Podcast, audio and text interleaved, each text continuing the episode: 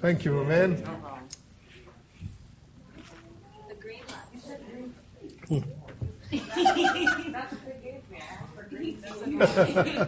green tea ice cream is good. I'll get a sugar rush. That's good. Thank you, son. As MC Hammer used to say, too legit to quit. he said that a long time ago. I know. Like a long time. A long, long time ago.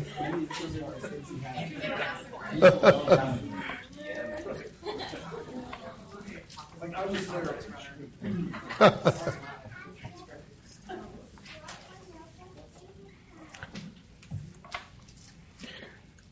the reason for uh, going into the vision of Ezekiel is because speaks powerfully of the corporate man. I began to, to say that when, uh, when God said, Let us make man in our image, after our likeness, he saw the end from the beginning. He was speaking of Christ, who is the spiritual man, who is the perfect reflection of God. Now, one of the things we must get used to is that part of what God is doing with us is forming us into one man. Okay? It's forming us into one man. For your reference, I'll point out point out pardon me, 1 Corinthians chapter 12, verse 12 and following. It says, For by one Spirit you're baptized into one body, whether you be Jew or Greek, and we've all been made to drink of the one Spirit. Now, and he says, Now the body is comprised of many members, but though all the parts are many, they form one body referencing the human body as the analogy. And then he says, And so it is with Christ. For we were baptized by one Spirit into one body. And then he goes on to describe the body in terms of the various parts and the related matter of giftings. So, um, in, in, in that uh, configuration, we're introduced to the body of Christ as a spiritual being comprised of the spirits of those who have been both reclaimed by God and assembled to Christ. Now, when we're born again, what is retrieved is the life of our spirit. That which is born of flesh is flesh. But that which is born of spirit is spirit. When God made us, He made us with an endowment of spirit out of His own person. So that in our spirits we are inherently compatible with God. We are not a dissimilar spirit. We are spirit out of His spirit.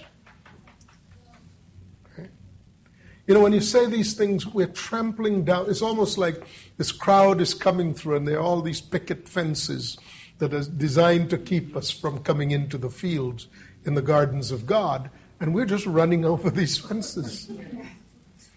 I mean, think of how many buffers and baffles have been set up to tell us that God is so other than man that it is, an, is the epitome of hubris to suggest that there's any level of familiarity with God possible among us, when the very opposite is true. Not by our doings or intentions, but by His foreordained counsel. I mean, it's He who did it. It was His idea to make us of His Spirit to endow being out of His Spirit. Now, there's some questions that are raised in respect to that, which questions would include Are we God? To answer that, and the answer is no. But to answer the question, see, we ask questions that appear to be intelligent, that appear to be forthright, but more, they, they pardon me, they display our ignorance. It's, in, our, in our rational perspectives, we think that everything eternal could be answered uh, in the form of rational questions. There's so much more to it than that. So when, when we say, which is true, that we were created by endowments of spirit out of the person of God, when someone then says, Does that make you God? It's, it's, it's a juvenile way of looking at things. Why? Because it does not understand what a gift is. Does not understand what a gift is. A gift, when it's, when it's made, has three um, aspects to it. First, the giver must intend to give it. This is called donative intent. Donative intent. The intent of the donor to give it. So it was not a theft, it was not an embezzlement, you know, it was not a hold-up. It was a voluntary, intentional gift. So the first aspect of a gift is donative intent. The donor should intend to give it. Secondly, the donor must convey the gift. In other words, if you just mean to give it but it never gets conveyed, it's not a gift. Still in your mind, still in your estate. It has not been given away out of your estate. So you must take some action to show donative intent. In short, you must convey the gift. Now, even if you have intended to give it and, and it has been conveyed, but it has not been received, then the gift still fails. So to complete the giving, the gifting process, there must be a reception of the gift. So if, if somebody sends you a package, it's dropped off on your porch, and you never bring it inside and open it, the gift has not been complete. But here's the thing. Once these three qualities or qualifications or conditions have been met, then the thing fully departs from the estate, from your estate, and becomes the sole and exclusive property of the one who has received it, and you no longer control it. Okay?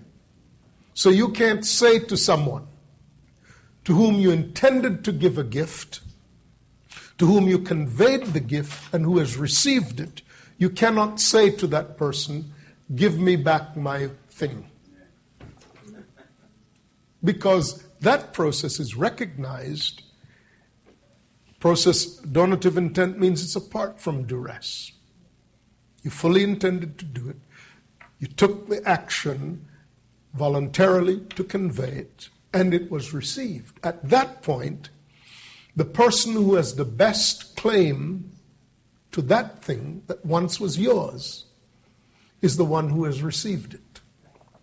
And it becomes separate from you so thoroughly that you cannot reassert a claim that is valid against the one who has received it.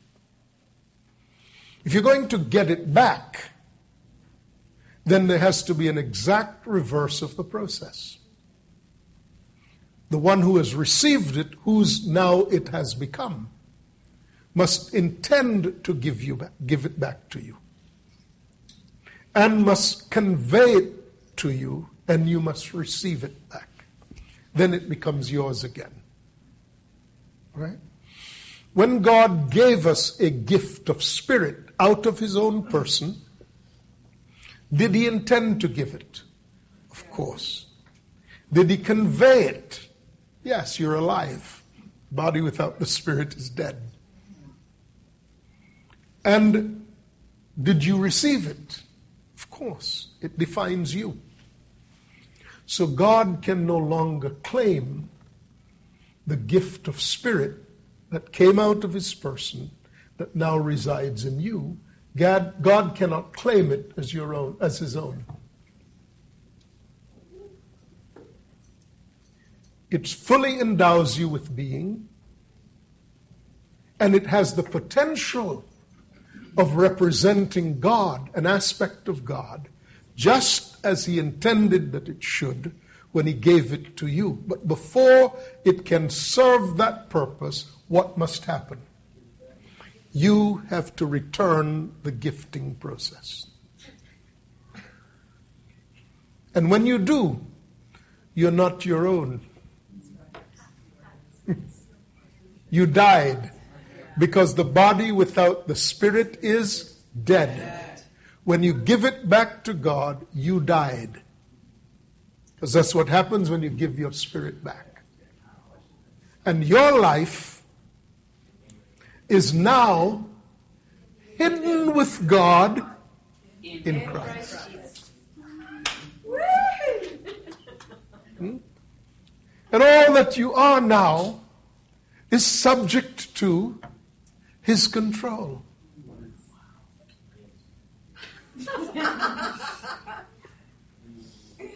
now you've known these things. You know the scriptures. When I when I partially say the scriptures, I watch you mouthing them. you know the scriptures. But when the breath of God breathes upon the word, then the word becomes flesh in your flesh. Hmm? So, when God envisioned the return of your spirit to His, He envisioned a way of collecting it again to Himself. He did not just make it possible that you should be reconciled to Him, He created the vehicle by which you may be received again into Him. And that vehicle is an endowment out of Himself that He sent into the earth in the person of a man named Jesus. And that endowment of spirit that is capable of receiving all of our spirits and assembling them into one man, that expression of God in the earth and in heaven is called Christ. See, every one of us has a spirit, and your spirit has the potential of representing or presenting God in a unique fashion. The manner in which the Spirit that is known as Christ was configured to represent God was to perfectly represent the love of God. Which was, though you have gone away, when you come back, He has made a place in Himself in which to receive you back and then to assemble you fully into his nature. Now, when you come back, your spirit is still burdened by your prodigal ways.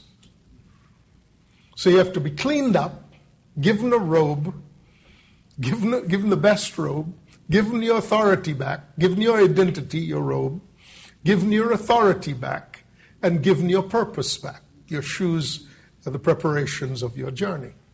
Right? So Christ, the assembly to Christ, is a configuration of spirit that God foreordained. God was in Christ, reconciling the world to himself. From what point in time? From Ephesians 1, from before the foundations of the world. You were seen predestined to be conformed to Christ. You were seen in Christ from before the foundations of the world. So this configuration of spirit that came into the world in the person of the Lord Jesus Christ was foreordained by God before the foundations of the world. And it was the thing that God foreordained that he saw in his image and in his likeness. And when he looked on it from before the foundations of the world, when he looked on the Spirit of Christ, knowing the end from the beginning, he called that Spirit Son. Son. Because that's what a son is in the image and likeness of his Father. Christ is the Son. Whereas we are sons, we are sons within the Son, the corporate entity. You can be sons within the Son because the Son is corporate.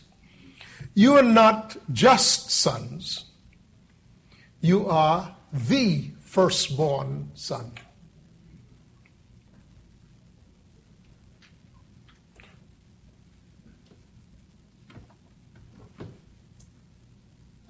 You are not just sons. You are the firstborn son. No man comes to the Father except by me. How do you come to the Father? By Him. For by one Spirit are you assembled to one body, which is Christ.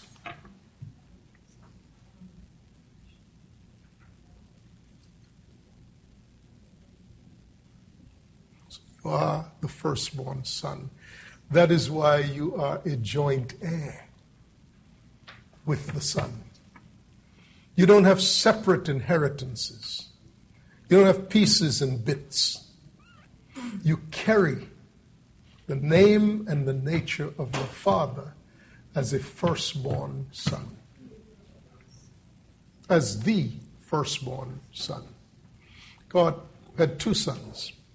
They're both named Adam. There's the firstborn Adam.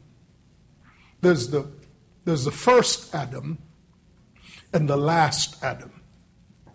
Now, the last Adam is called the firstborn. Why? And you know, you know that the, fir- the last Adam is Christ. Yet he's called the firstborn. Because the term firstborn does not refer to the first from the womb. In time, in time, in human time, the firstborn, the concept of firstborn, is the first from the womb. But from the eternal, the concept of firstborn is not possibly the first from a womb. So what then is it? The word for firstborn that is trans, the word that is translated firstborn is the word primogenitor or primary of the generations. The standard of the generations. Okay? The primary. The prime one, the standard. In time, primogenitor means the first from the womb. From the eternal, primogenitor, firstborn, means the one who is most like the Father. Therefore, the standard. So, whenever you're going to reconcile men to the image and likeness of God, you're reconciling them to the very nature of God. So, what reconciles us to the very image and nature of God, the one who is the standard. If you've seen me, you've seen my Father because my Father and I are one. So when you come back to the firstborn and you're assembled to the firstborn, you're given your place again. But you're also required to conform to the standard that is in the firstborn because you are the firstborn son.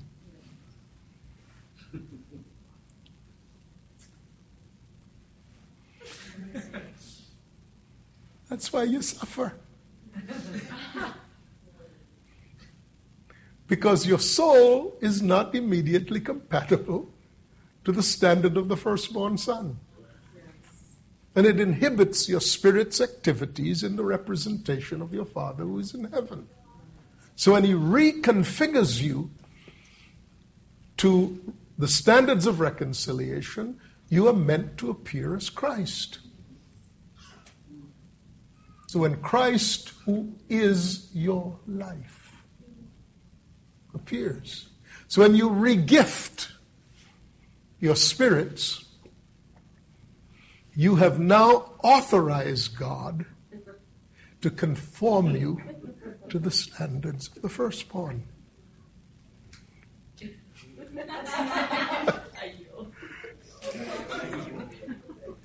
As they say in South Africa, Eish.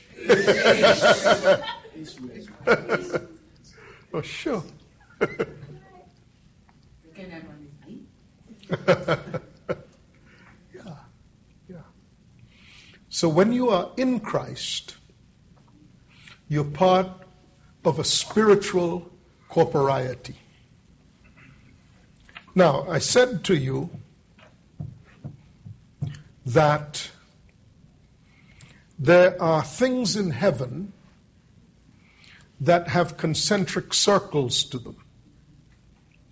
And if you start at the outer reaches of the circles, at the furthermost circles, each one is an iteration in a, in a less concentrated form than the prior one. And when you get to the center of it all, there is the Lamb. So I want to show you that. And I want to show you in the process, you see, how the Lamb is extrapolated further and further out and takes on different configurations.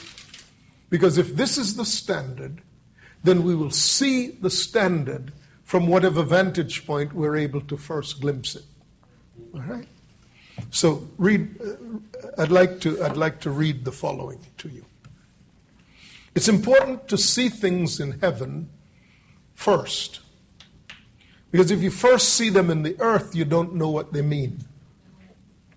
But if you see them from heaven, then the qualities and characteristics that define them in heaven will follow them into the earth and will demystify the things that would otherwise be mysteries. These are the ways of God. Chapter 4 of the book of Revelation, verse 1 After these things I looked.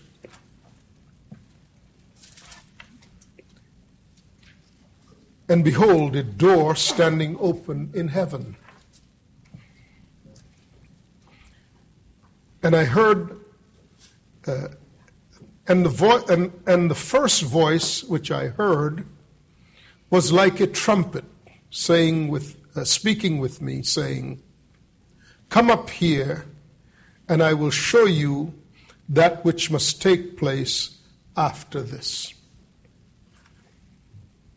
Immediately, I was in the Spirit. So he is in the Spirit and he is in heaven. That's not the same as being on the earth in your flesh. Okay? That's important contextually to come with that mind into heaven. A throne, and behold, a throne set in heaven, and one sat on the throne. Now, you remember me saying to you that one of the things that God created heaven to contain were the covenants that uh, supported by His authority and His government, therefore the kingdom. At the center of all of this is an authority that supports one, that supports the vision of all of this, and it is like a person sitting upon a throne. Throne being the authority, the person being the king. And he who sat there was like a jasper and a sardius stone in appearance. So brilliant colors in precious jewels. the idea of precious things. And there was a rainbow around the throne. Thing is around it in a circle. In appearance, it was like an emerald. Around the throne were 24 thrones. And on the thrones, I saw 24 elders. So the first, the first reference to this is the authority. He's not so much focused on persons sitting on thrones nearly as much as introducing the concept of thrones from the throne. So you have the throne and 24 thrones around the throne.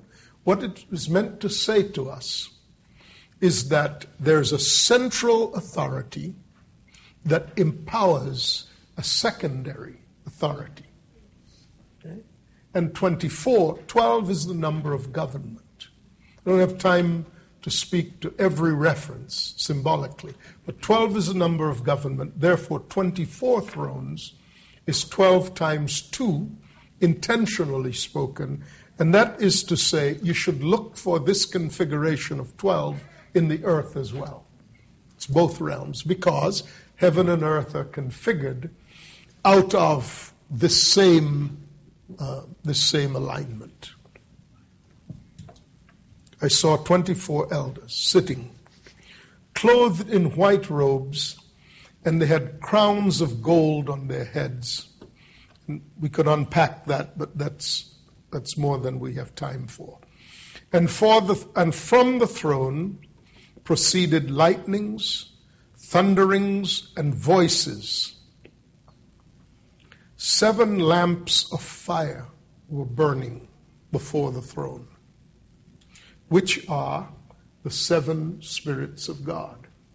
That's one of those things that arrested me because it said plainly the seven spirits of God, and I had no idea what that was because I knew only of one spirit, namely the Holy Spirit. I didn't know it was referencing the characteristics of the one Spirit, seven being a complete number. So, whatever man needed in order to be reconciled to God was meant to be found in the Spirit of God. Completeness, seven spirits. Everything we lost is contained within that which has come to restore us wisdom, knowledge, understanding, counsel, power. Uh, the fear of the Lord. Yeah. Seven lamps are blazing, which are the seven spirits of God. Before the throne was a sea of glass, like crystal. You should have, you should have referenced that before. It's called the firmament, clear as the sky. So here's a reference from heaven of the firmament and in the midst of the throne. So it keeps, it keeps heaven from being visible to the natural eye because heaven is accessible in the spirit. Come up here. And at once I was in the spirit. Okay? And around the throne were four living creatures full of eyes in front and in back. Now, what do you have? He's talked about there's a throne and there are 24 thrones. Meaning there's authority, central authority, and then there are um, pendant authorities 12 and 12, heaven and earth. But now he begins to focus more on who is meant to be supported by the authority of these thrones. So he says, around the throne are four living creatures. And these creatures are full of eyes in front and in back, which means there's really no front or back to them if they're filled with eyes. They can see in every direction.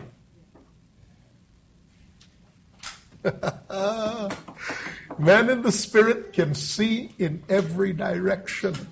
He can see the past. He can see the present. He can see the future. He can see from the earth. He can see from heaven. Full of eyes. The ability to see.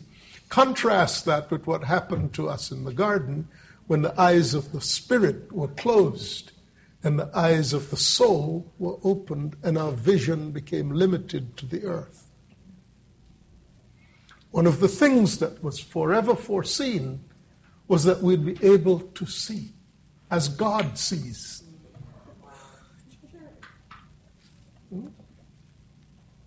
We're meant to see as God sees. The first living creature was like a lion.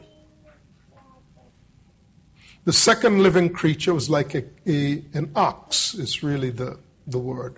The third living creature had the face like a man, and the fourth living creature was like a flying eagle.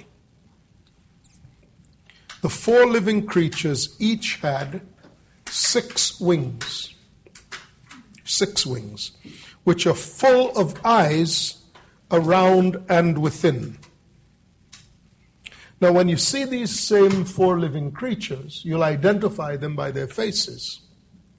You will see, when you see them in the earth, which is Ezekiel's vision, you will see that they only have four wings.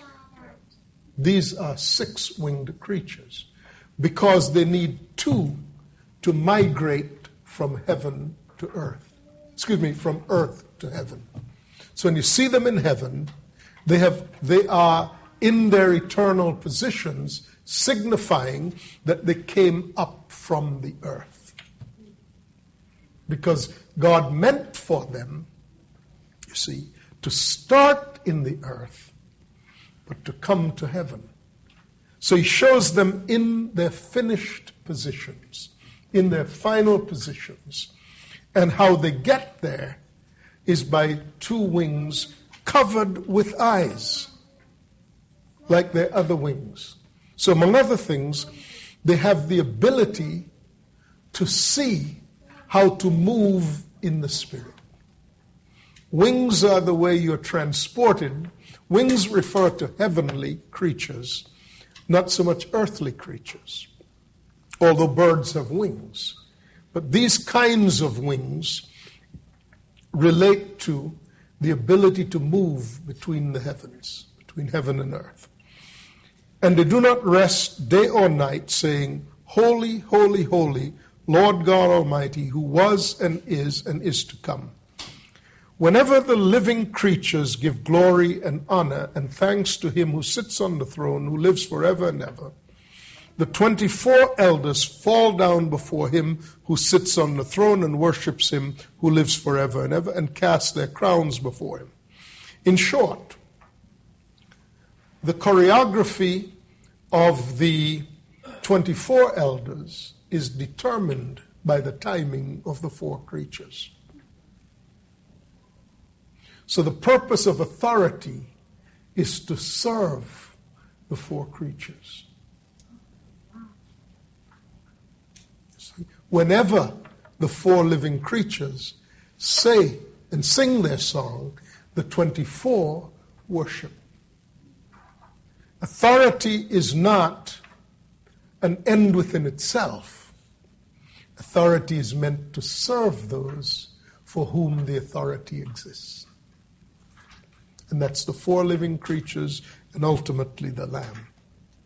Cast their and they say, worthy to receive glory and honor. You were, cre- you were created all, uh, you created all things, and by your will they were created and existed. Another place would say, in chapter 4, would say, chapter 5 rather, would say, in uh, chapter 5, verse 9 says, And they sang a new song, saying, You're worthy to take the scroll, etc. Now, if heaven were eternal, there's no place for a new song.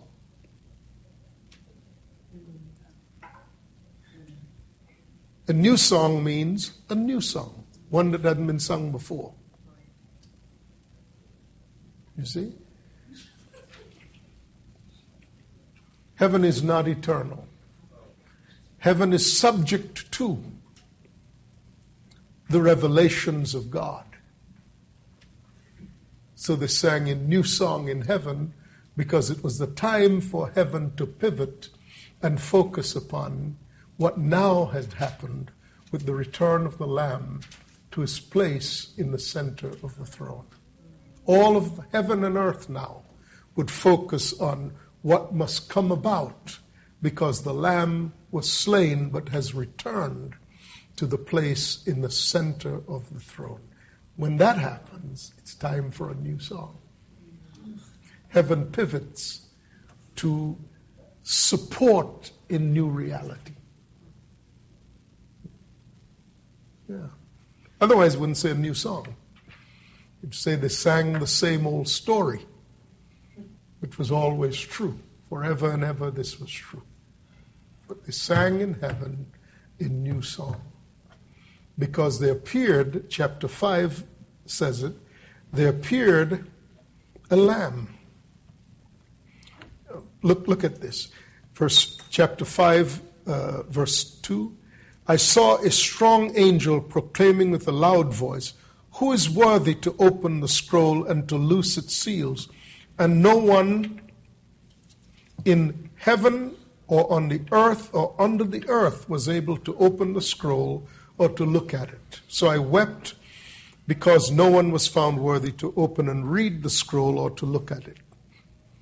But one of the elders said, Do not weep. Behold, the lion of the tribe of Judah the root of David has prevailed to open the scroll and to loose its seven seals. And I looked, and behold, in the midst of the throne, and this is one of the reasons I came back and read this. I looked, and behold, in the midst of the throne and of the four living creatures, and in the midst of the elders. So now you have the position of the Lamb who's in the midst, right? And in the midst of the elders stood a lamb as though it had been slain. And then it speaks of the lamb himself as, as a creature with seven horns, which speak of all authority, the horns being the power of an animal. So all authority has been given unto me in heaven and in earth. He has seven horns. Means he has complete authority. Seven is the reference to completeness. And he has seven eyes, which means he sees the end from the beginning. Has the characteristics of God all authority and power, all seeing. So, so we refer to all powerful as omnipotent, and all seeing, all knowing as omniscient.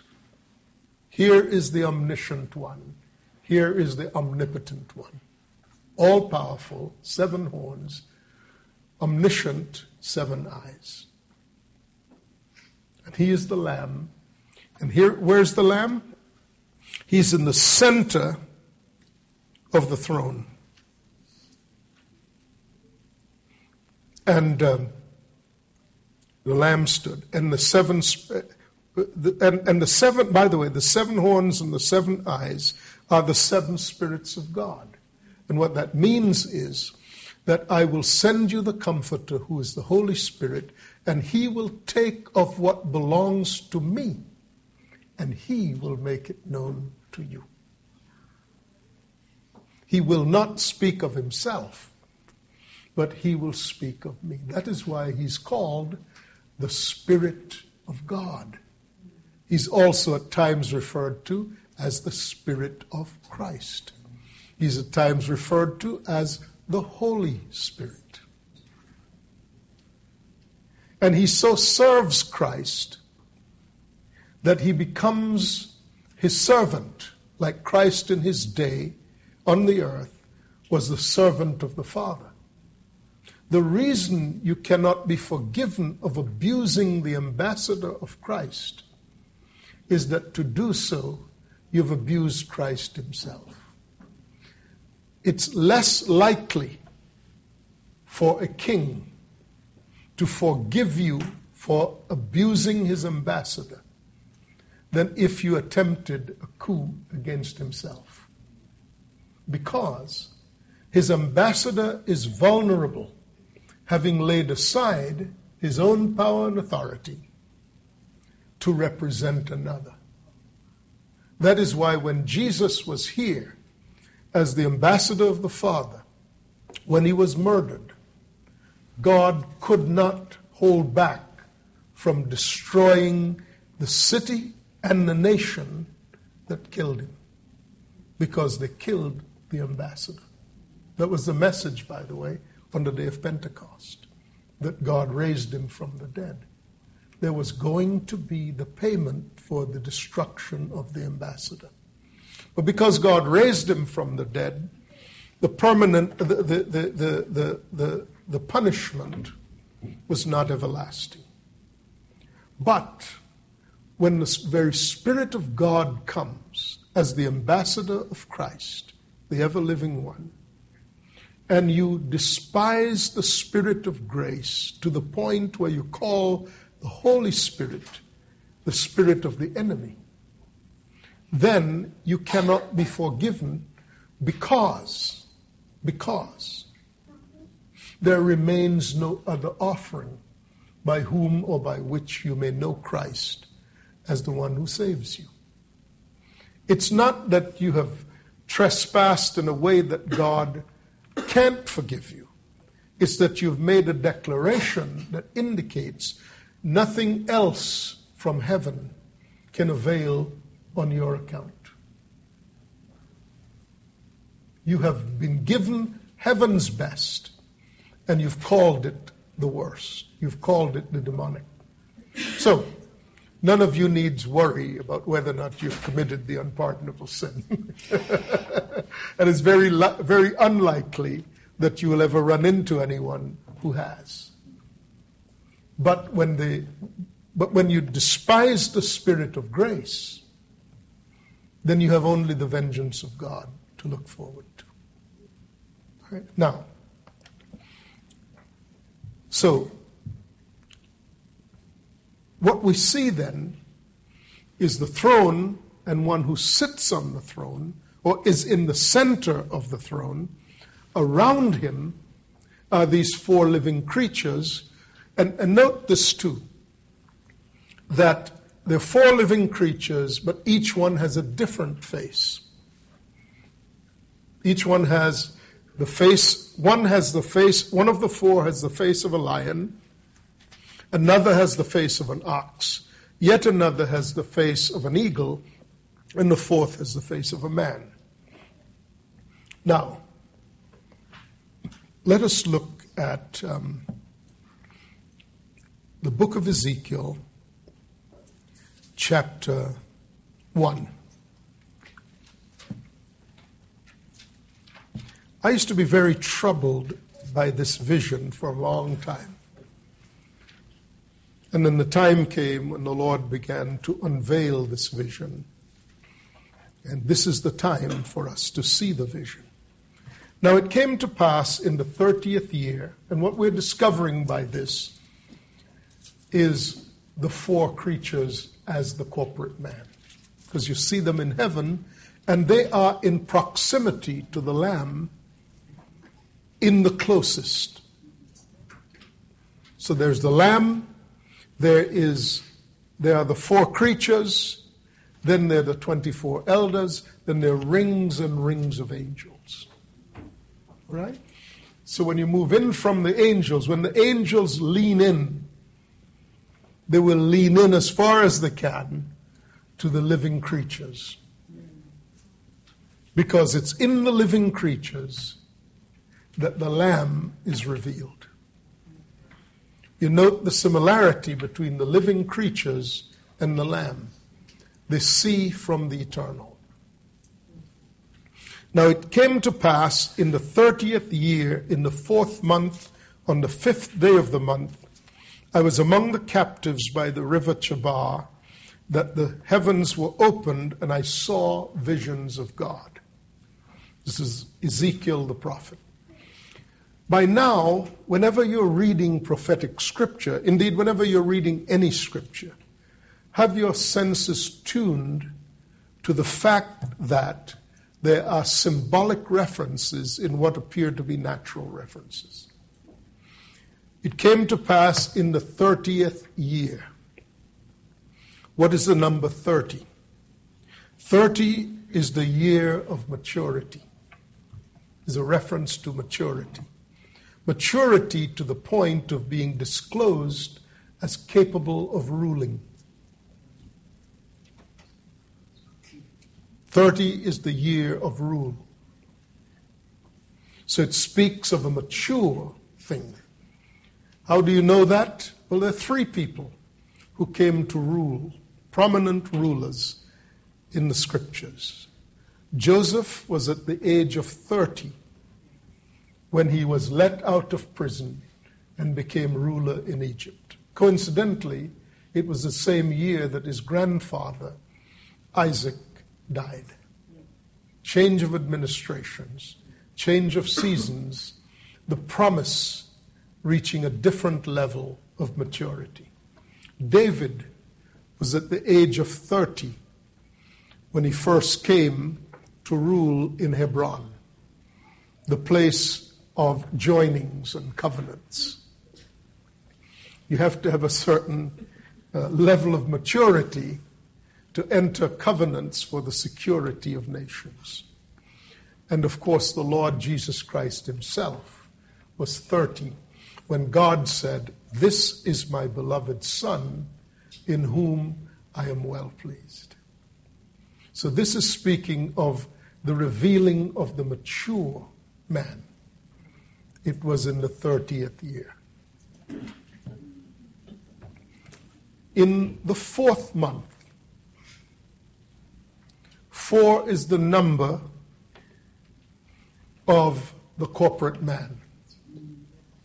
The presence of God was always meant to be carried in the earth in the, in the form of the corporate man. You understand that? yeah. I know you do. The presence of God was always meant to be carried in the, on the shoulders of the four priests. The Ark of the Covenant is a type of the presence of God because it contained the covenants of heaven on the earth. The, the, the, the, the box was overlaid with gold and two cherubims uh, whose wings overlapped, forming a circle called the mercy seat. Telling us that this thing has its vesting in heaven, not on the earth. Because if it's depicted by angels, it's not of this world. So it has a transcendent quality. Even though it's in the earth, it references covenants from heaven. And what was contained in the box, of course, was a rod that budded, a pot of manna, the tables of stone, and the book of the law. So God intended to show that there would be a people who would be ruled or whose life, rather, would spring from a rod that budded, which meant that they would not be connected in their life source to the earth. Because you have a rod that's cut off, but it buds, it means its life is in itself. Right? Yeah. And then this, this um, the, the pot of manna was indication of the bread of life come down from heaven, that they would eat, that a man would not live on bread alone, but by every word that proceeds from the mouth of God. So God intended to have a people on the earth with a life that came from heaven who would be fed by the word of God and nourished in it. And he intended to form them into a kingdom. Hence the law, the book of the law. These were covenants that were symbolized in a box with symbols of that of the elements of that covenant in a box in the earth with the, the wings of the cherubims that where they overlapped created a circle so you could see the covenantal form coming out of heaven carried on the shoulders of four priests. Not a single man, not a single person picking it up on his shoulders and carrying it, but four men. It requires the corporate man to fully carry the presence of God in the earth. And that's what these four creatures represent. Right? So, so it was the fourth month. In the year of your maturity, the corporate man on the fifth day of the month. Five is a number of grace.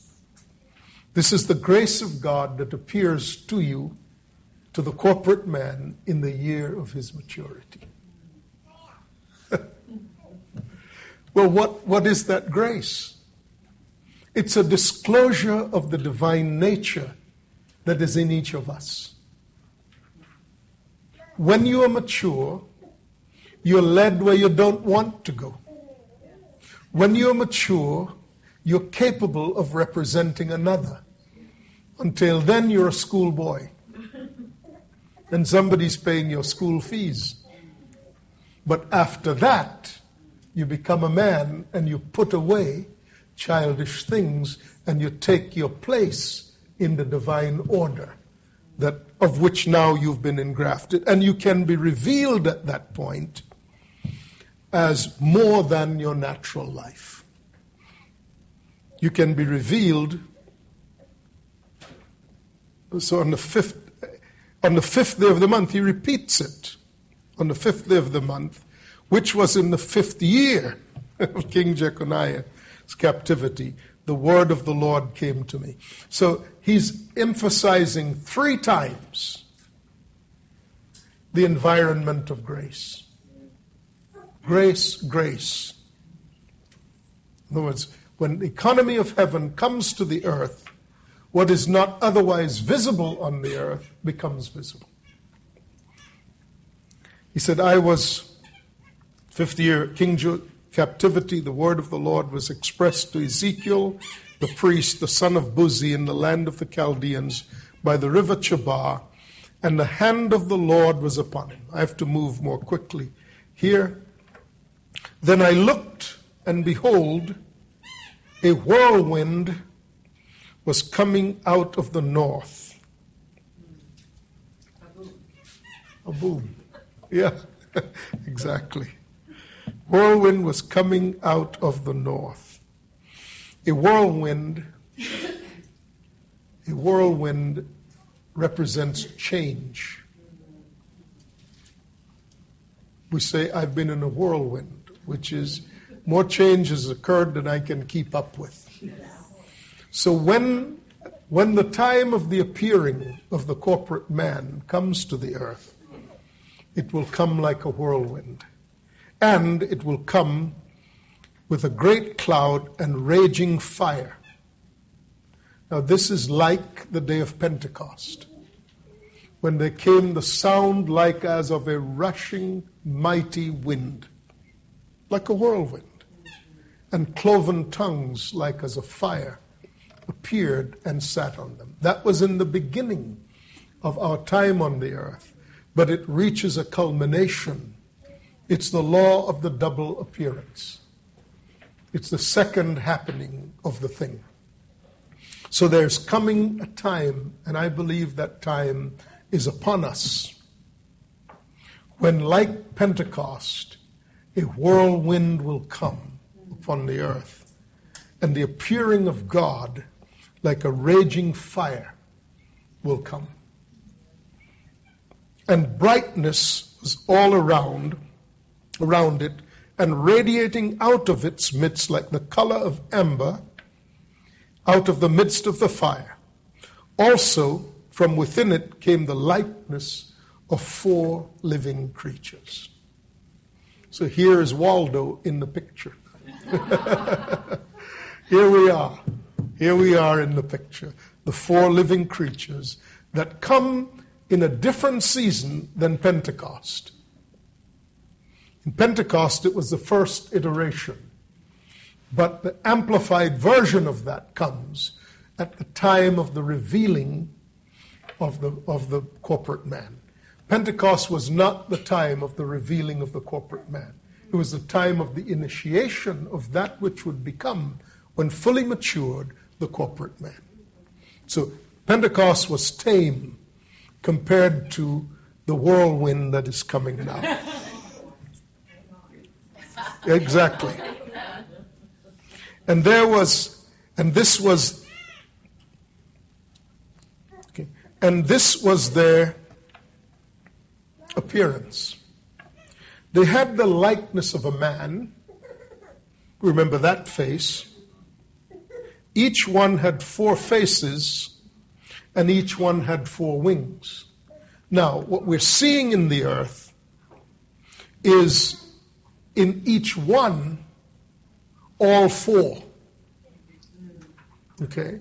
So he wants us to see that each one of us carries that which is collected up in a culminated form and represented by one iteration in heaven, but all of us now on the earth have each have all four. That is why each one is like the other. Okay. So on the earth, when we first appear on the earth, we'll appear with all four faces. Yes. Now, what do these faces mean? What does this mean? They have the face of a man. So behind your face, behind your human face, you're a spirit. And you have the spirit of stubbornness, not as divination, but be you therefore steadfast, unmovable, always abounding in the work of the Lord. You have, you have an ability to hold fast no matter what is going down. Can you hear what I'm saying? Yes. That's why you're being tested like you've been tested. Will you hold fast? Man says, Yes, you will. How do we hope to be overcomers if we overcome nothing? To be an overcomer is not just a, a popular nomenclature. It really goes with a condition, a resulting condition. If you have overcome, you're an overcomer. It's simple enough. I mean, and if you have not overcome, you're not an overcomer. You'll be given opportunities to overcome. and when you have overcome, the face of an ox is revealed in your spirit. So when you talk about any one of you and describe the spirit of the person, because if we are in Christ Jesus, we are new creations. What does this new creation look like? It's a spirit being because we know no one any longer according to the flesh, but according to the spirit. How do you look as a spirit being? One of the looks you have is that of an overcomer, typified by the face of an ox. Not false courage, not pretended um, valiance, but the real thing that you are unmovable. You get that way by being pushed back enough to where your feet dig in and you can't be pushed back. Why? Because you're supposed to carry the presence of God and everything in the earth that opposes God will also oppose you. The enemy cannot wage war successfully against God. He can only hope to wage war successfully against you, the Son of God. You are the vulnerability of God.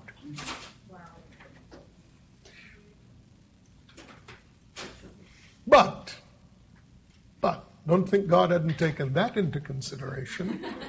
He's put in you the resolve of an ox.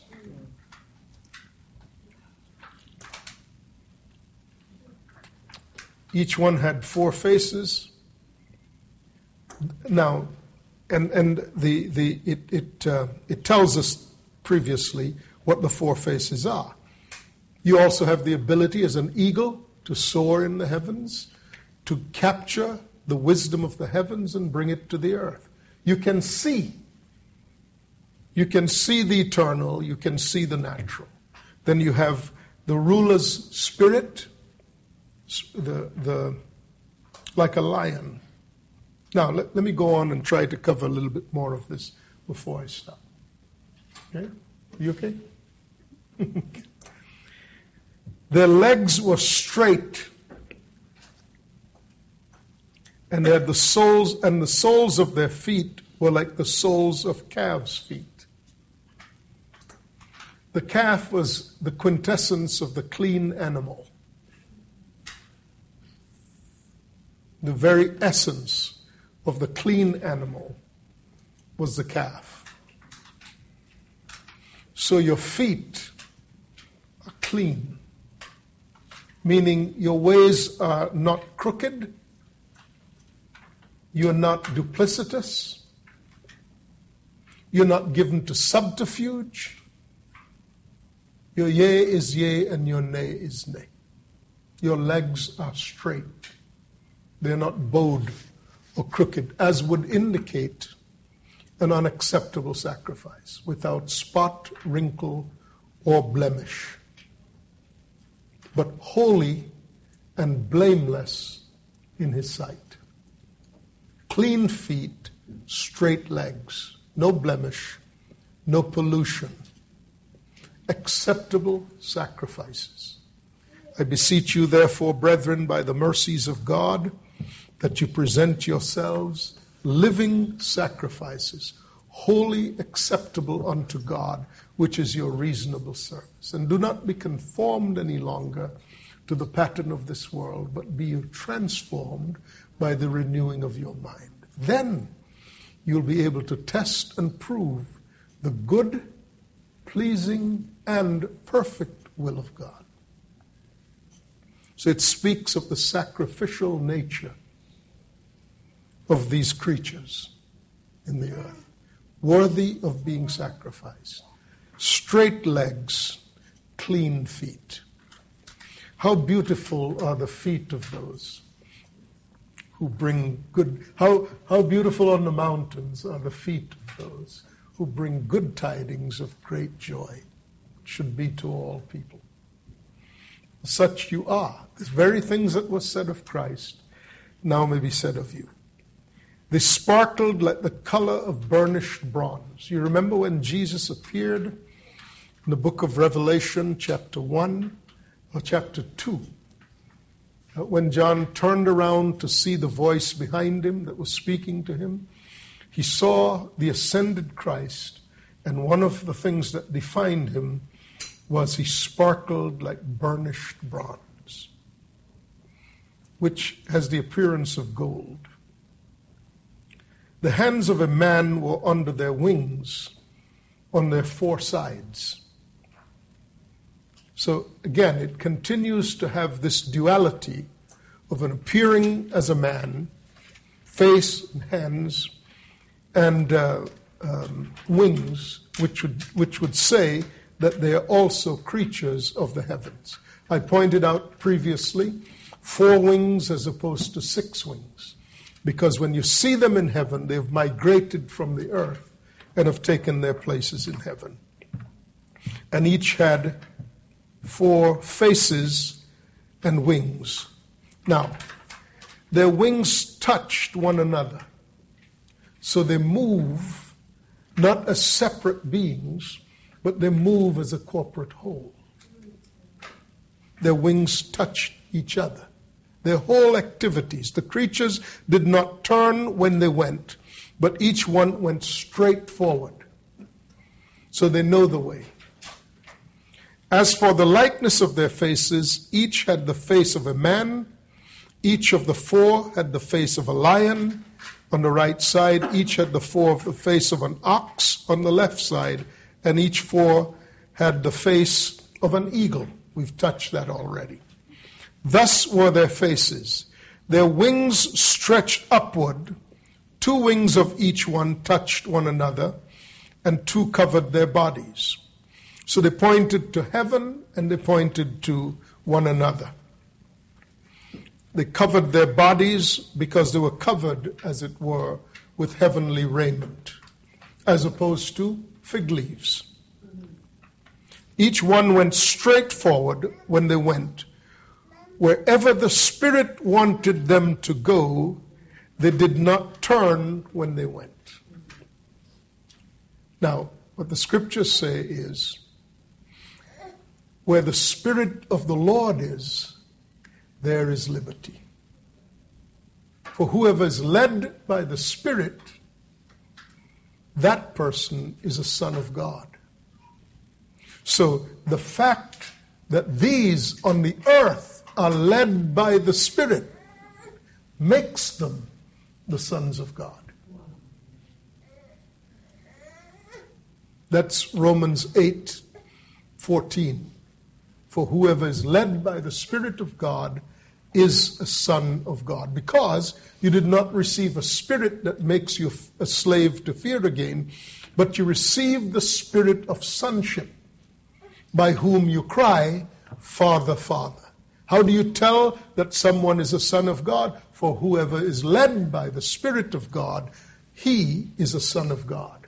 For the Spirit himself testifies with our spirits that we are the sons of God that all four went wherever the Holy Spirit went, or wherever the Spirit went, designates them in the earth as the corporate man.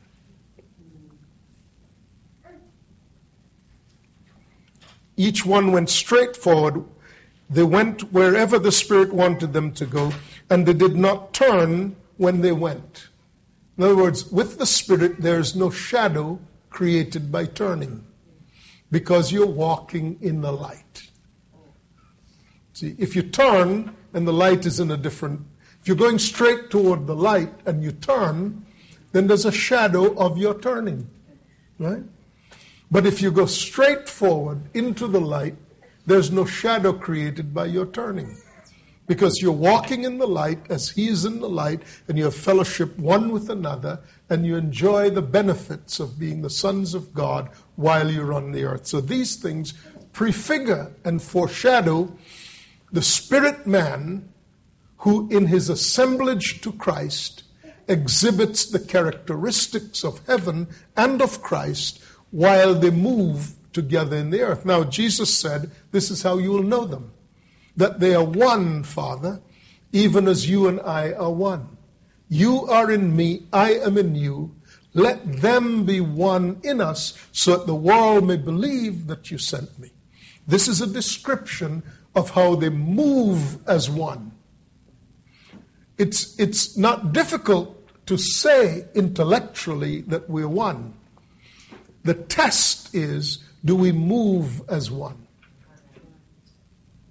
And moving as one is not a competitive gesture because each one is led by the Spirit. And whoever is led by the Spirit, such a one is a son of God. And you can test their oneness because they move as one. In Him we live and move and have our very being in this present world.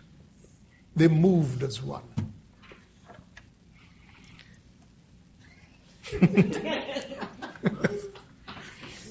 and each one went straight forward.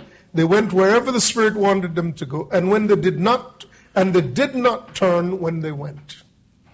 As for the likeness, as for the likeness of the living creatures, their appearance was like burning coals of fire, like the appearance of torches going back and forth among the living creatures. Do you remember what that refers to?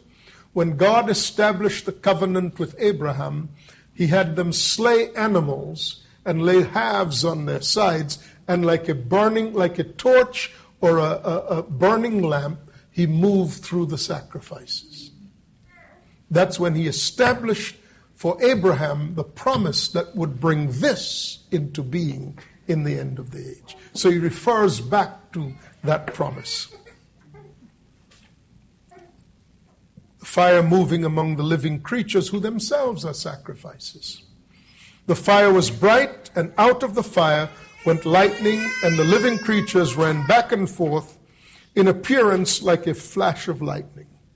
Again, uh, speaking of abilities and capabilities that will attend the mature body of Christ. Philip was next found at Azotus. You can move that quickly. Now, as I looked at the living creatures, behold, a wheel was on the earth beside each living creature with its four faces. So each of the living creatures had a wheel. The appearance of the wheel was like the workings, and their workings was like the color of beryl, and all four had the same likenesses.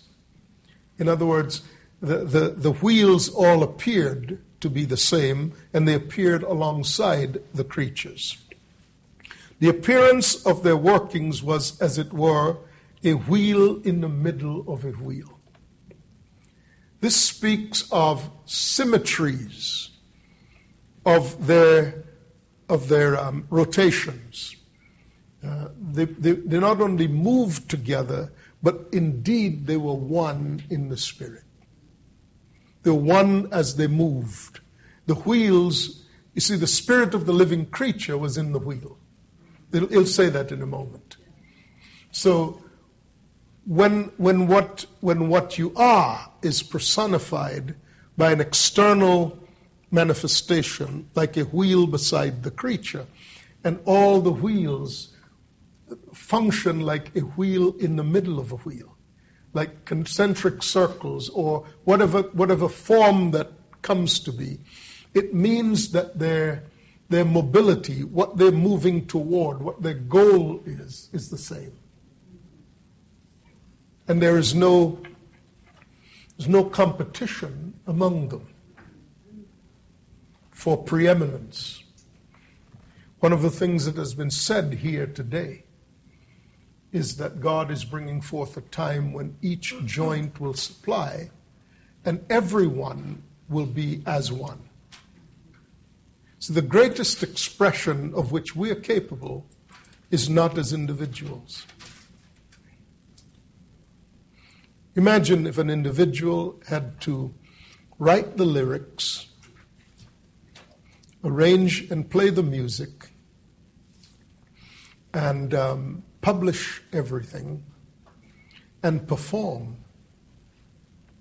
At some point, your best will be obvious. At some point, whether or not you're a dancer will be distinguished from whether or not you're an arranger or a composer or a lyricist or a musician. But if all the creatures, if the spirit in the creatures is like a wheel, and they all move with the same rotations, then you will see the harmonies of heaven explode upon the earth. And the world will see the corporate son as the carrier of the glory of God. All of these things speak of an absolute lack of competition because they aren't unified. It's not, that, it's not about being in unity, it's about being one. The whole picture is that they all see what God is showing them because their eyes under their wings, their eyes in the wheels. Everything is moving according to a heavenly vision. And their, their rotations, their motivations, the thing that drives them is the same. What will the earth think when it sees the glory of God in the harmonies of men, of humans? They will say, Show us your ways. Show us your ways. We can't compete with you. I mean, if you have to be the producer, the writer, and the director, then you have a B movie.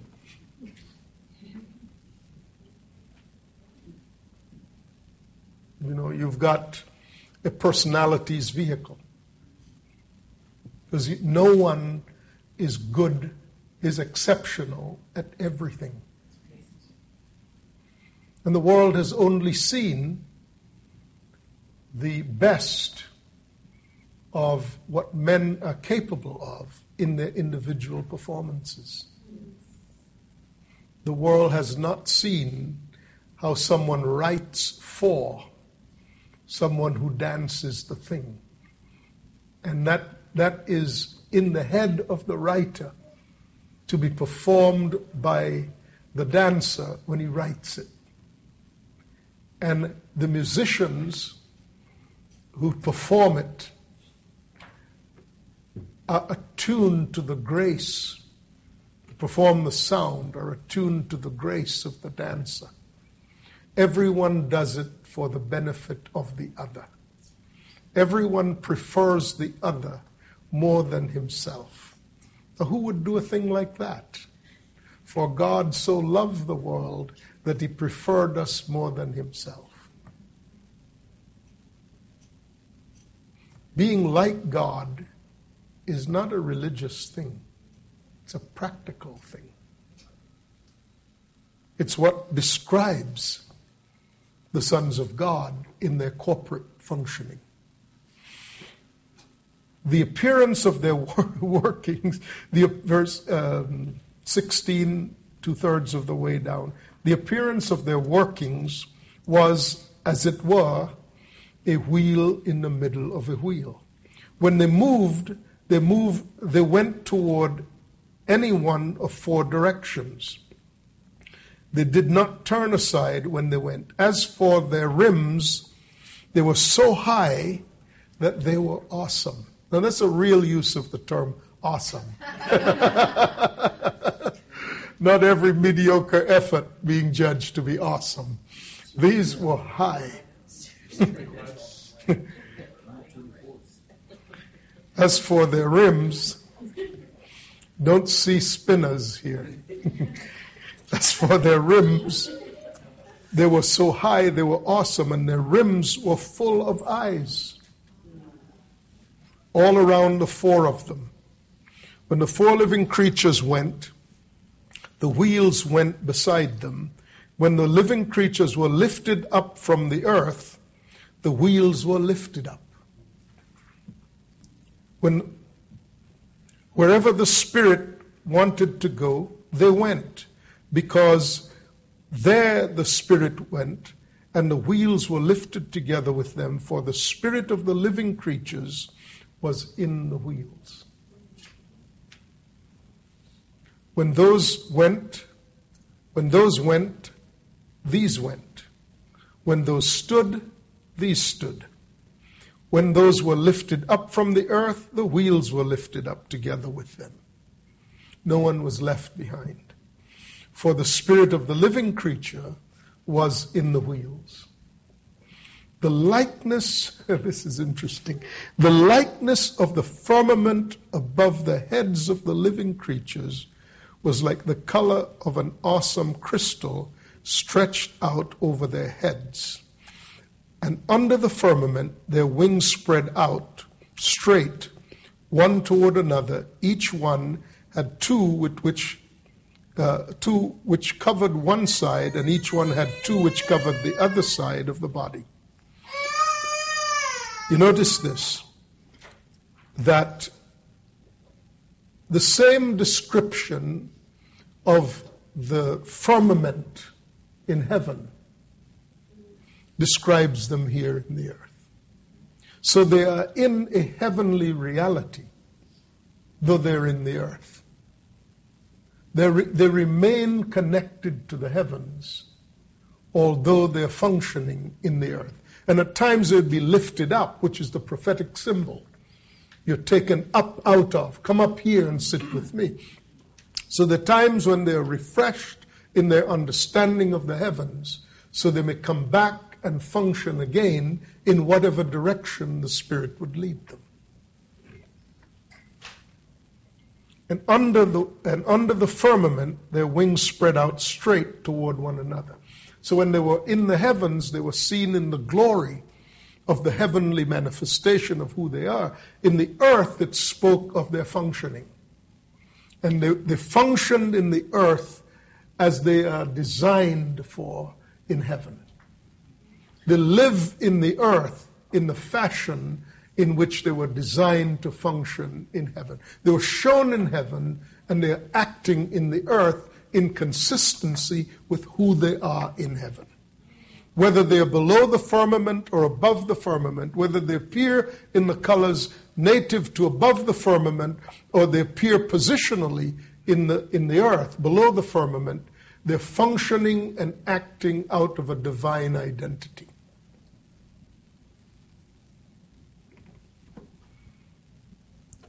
Each one had.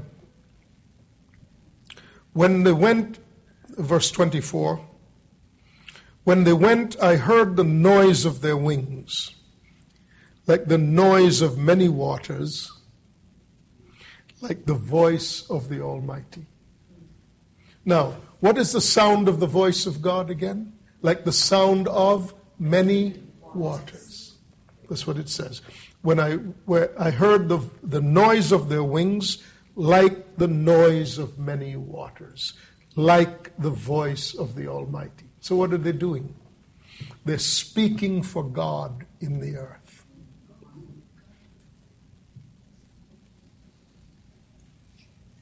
They're making the sounds of heaven. They're uttering the words of God in the earth. What do you think is the likelihood that what they're saying will not come to pass? What do you think is the likelihood that what they're saying will not create in the earth? What God is speaking to create. One of the things the voice of God does when it speaks in the earth, it creates. In fact, I have it on good authority that the word of God spoken in the earth cannot leave a void. It cannot come back to heaven without creating the thing that it was uttered in, that it, it, it being uttered in the earth was designed to create. This is a description of an environment of the miraculous, where things that are not being spoken become the things that are.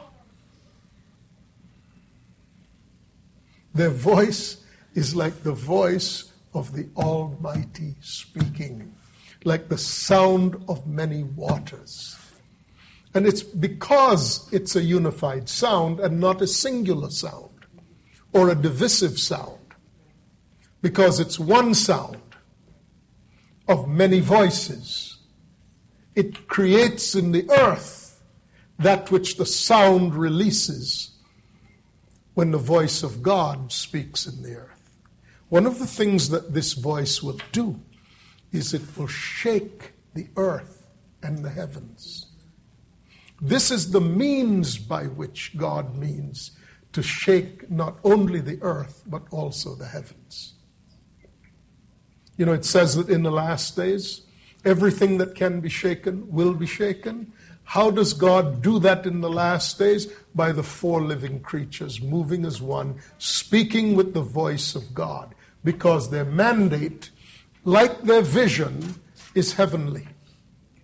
And when, like Elijah, they speak against uh, uh, uh, Jezebel and, and Ahab, then it stopped raining. Like when Peter and John were in a prison in Philippi, and they were speaking the words of God in song. They were in a prison, in a prison, in a prison. They were in a prison, a physical prison. They were in an inner prison, and they were in stocks, which is a form of personal prison. Though you are in a prison, in a prison, in a prison, the most um, secure way of shutting you down when you sing in the prison, the sound will come from heaven and it will shake the prison to its foundations, and everyone within the sound of your voice will be loosed out of their prison. And you say to them, Your sins are forgiven. Whenever the sound of the Lord, and it was Peter uh, it excuse me, it was Paul and Silas and I believe Timothy and Apollos. Four of them. In the prison, in the prison, in the prison, they were singing. And God shook the, the prison to its foundations, and every door flew open. That means opportunity.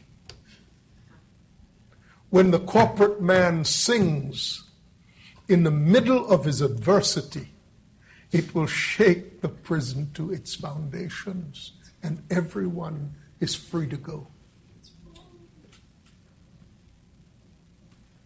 The word will not return void.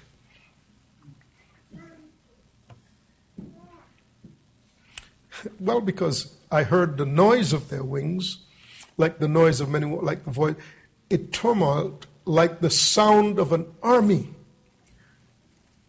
And when they stood still, they let down their wings. A voice came from the firmament, which was above, which was over their heads. Wherever they stood, they let down their wings. And above the firmament, over their heads, was the likeness of a throne, in appearance like a sapphire stone, the throne of God. On the likeness of the throne, on the throne was the likeness um, of the throne was a likeness with the appearance of a man high above it. Also, from the appearance of his waist upward. And you can see the description here of Jesus as he appears in the book of Revelation to John. So the one who is on the throne is above them. They are operating in the earth by the authority of the throne, and they shape the course of history. I'll stop there because this is as much as I think we can all, except for this. Like the appearance of a rainbow in a cloud on a rainy day, so was the appearance of the brightness all about it. This was the appearance of the likeness of the glory of the Lord. So when I saw it, I fell on my face and I heard a voice. I heard a voice of one speaking. What are you designed to carry? The presence of God. When you carry the presence of God, you're carrying the glory of who He is. These are the creatures, corporately as one, carry the glory of God, and they stop the show in heaven and on earth. I'm tired, so I'll stop.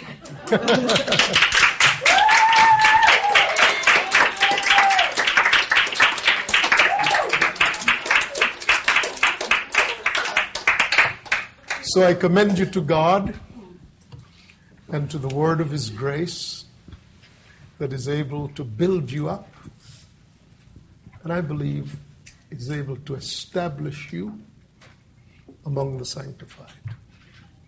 May grace, mercy, and peace be with you always. Your eyes have seen the glory of the appearing of the Lord. The Lord whom you seek will now suddenly come into his temple. You can't endure the day of his coming unless he's preceded by a refiner's fire and a launderer's soap.